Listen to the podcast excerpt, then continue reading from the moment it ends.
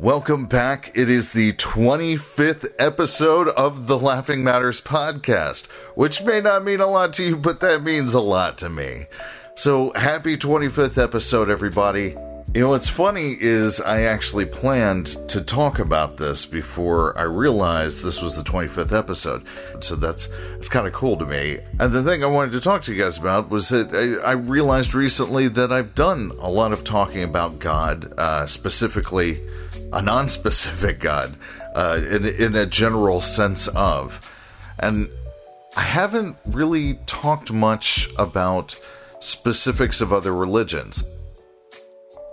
You know, I I was going to talk about haven't haven't really talked about many of the prophets and talked about Christ. I would quote him uh, more to illustrate another avenue of thought on what he had said based off of something that I had found, and I don't think I'm gonna ease you guys into it. I, I don't think I want to hang back on that. In the in the time of this recording, I've made a split second decision to not do that. Each person's journey is, and their decisions are exactly that. They are their journey, their decisions. It has to be their relationship with Him. It has to be their belief in Him. And so they've got to come to that. That's not something I mean, with some people, I guess it is something, but I can't. I can't do that. That might be nice if I could just believe something, but no, I have to understand it first. So that's a journey that can't be told. It can only be found. But I wanted to share with you mine. So in my journey, I had come to an understanding that I needed to choose my prophet. I needed uh, my human connection to this world. Uh, and I, I elected to pick Jesus Christ because his big asks mirrored what I found to be true, and he's the one whose messages resonated the most with me. You know, he asked the two big ones, which were lined up with my two big ones, you know, belief, faith in, and loving of God, and treating your fellow man well yeah, I know this seems all over the place, but uh, why am I sitting here in front of you at 4:28 a.m. looking ragged and strung out, tired? Well, tonight, when I thought about Jesus, uh, which sadly really does not happen as much as it should, I heard the words, "Will." You already did the big one. You believed in God. The rest is, is so much easier than that. And God was absolutely right. You know, I had a really, really tough time arriving at a belief in God throughout like my entire life. my biggest hurdle when it came to belief, you know, back when I was much, much younger, that would have to be understanding. It's the way I'm wired, you know. I have a harder time uh, than most because if I don't understand it, being an autistic man, I, that's one of the requirements for integration. Uh, it's if I'm going to believe something, then I, I need to be able to understand what I believe. I was seven to nine years old. I was brought up in Catholicism. It was kind of this hang on tight because here's all this stuff that happened BC, and you know, here's all this stuff that happened in the first 98 years of AD. My brain was collapsing. and the whole, you know, this is my body, this is my blood communion, that didn't help. I was. There, there were a lot of rituals, you know, of worship in the Catholic Church that were never explained to me or, or never explained in a way that I understood them. You know, I, I partook in them, I was there, which I kind of figured counted for something, you know, because I wasn't completely into them the way that the, the priests were, or the, you know, some of the congregation were. They just didn't hold special other than, you know, being the things that I'd seen my whole life, they had a nostalgia to them. But it just didn't do it for me, I guess. I don't know how to describe it. I didn't understand them, so they weren't, there wasn't a big connection to them. That isn't to say that they don't have greater meanings behind them. I, it's just that I was never let in on what those great meanings were. Ages 10 to 12, I started really trying to think critically about God. You know, trying to make that connection through asking questions uh, you know, and, and make that connection between the figure that I kept hearing about but never met and the world that I was living in, made up of my, you know, made up my entire frame of reference. And I tried to reconcile what I didn't understand with what I thought I did. At age seven, I was just trying to absorb what was being told to me at a rapid fire pace, and, and from about 10 on, I had questions. I didn't always know what those questions were, but I knew that they were there. I could feel them. I wanted to ask them, I just didn't quite know how or to whom. Because I didn't feel the same way that so many of my congregation did about God and Jesus. So, you know, number one, the first people that you would think to to go to about questions about it that, you know, that I'd known for most of my life are out the door because I don't relate, I didn't relate to it. It wasn't where I was finding God. Prior to my own search, my belief had been told to me and not found. It was only really there because it was installed in me by somebody else. I didn't grow it myself. It was the clothing that I wore, not my skin.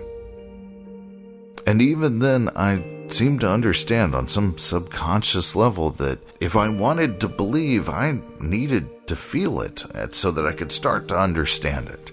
At my core, there was something that knew that there was something, but that's where its certainty ended. So I'll skip ahead in the story a few years and uh, speak to what I've come to understand about Jesus. I've never really talked about him on the show, outside of quoting him a few times. I, I think that has a lot to do with a desire for what I'm talking about, not to be seen as having any kind of specific religious sect that it's tied to, as these concepts that I found are non religion specific. And far too many people are used to immediately jettisoning info and turning away from the speaker the moment that Jesus is mentioned. So please take what I have to say here unaffiliated from honestly anybody out there. it's just take it as, as it is. If it resonates within you, then it resonates because truth resonates. We know this.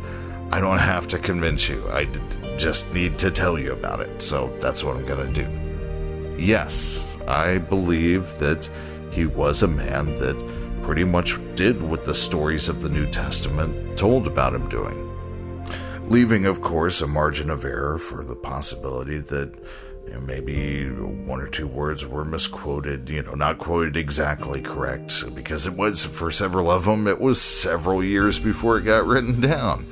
Uh, and I'm sure their understandings of what he said changed in growing into the information. And, uh, you know, because they're constantly learning. Once you have the truth pulled back for you, can't help but learn from there. It's there's too much new stuff that it reveals. And I could totally see one, you know, remembering him saying it one way. We're human. You know, we've already proven the uh, the guy walks in and robs somebody with a banana, and there's an ape that I, I don't remember the experiment exactly, but we've all heard about the experiment where they, you know, show them something crazy happening, and then nobody notices that this other thing happened because everybody was focused on this one thing. So I leave that margin of possibility open because we're human and we make mistakes. But I also believe for most intents and purposes, that Jesus was a halfway point, like a conduit, a tunnel between two planes of existence that which has form and that which doesn't. Halfway to God, halfway to man. He's the walking guide rope through an Arctic blizzard. He's the only guy at the party who knows where the bigger, much better after party is. He's got one foot in the afterlife and one foot on Earth, like a ship captain straddling between the dock and his schooner. so that the passengers don't fall in while boarding. Anyways, that's what my understanding of Jesus is today. And I have to say that outside of, you know, choosing a prophet, choosing to follow someone, uh, it, I believe that it was an important decision because I didn't quite have Jesus figured out to the point where I would be even comfortable just out and out believing in him. And that had lay in that position for many, many years until the day that I had my moment of finally turning my eye to God and making my decision. It happened on the day that I concluded that no matter how long I studied physics or the natural sciences, I was only going to find evidence, you know, always enough to support, but never enough to prove the existence of a creator slash designer of our reality. I was never going to know for certain. And that happens to be pretty much the main requirement for faith. uh, so I took a deep breath. I said, okay, here we go. And I craned my neck like somebody that's about to call a parent that they've actively avoided for years. And I looked up and I said, I think I get it now. God, I'm gonna believe in you. And it was the strangest thing. My mind immediately snapped to every selfish act I had ever committed against anyone. Like every shitty thing that I'd ever done emotionally to anyone. I wasn't thinking of them individually. They weren't flashing through my, you know, mind like I was entering death. I just felt the weight of all of that guilt at once and I showed God that I saw it. And I genuinely apologized for it. I was on the verge of crying. I was probably crying. I was telling God how sorry I was that I'd chosen self serving decisions without giving any thought to what it was doing to others because I had found the concepts at this point. Like, I understood they're all him. We're all him. I've been doing this to the whole. We've been doing this to the whole. All of us.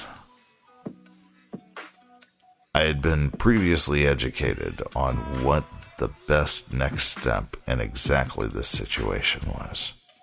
Even though I wasn't super connected to the way that I had been told, I had been told what I was supposed to do here. So I gave it a try the first time in my life I genuinely asked for forgiveness.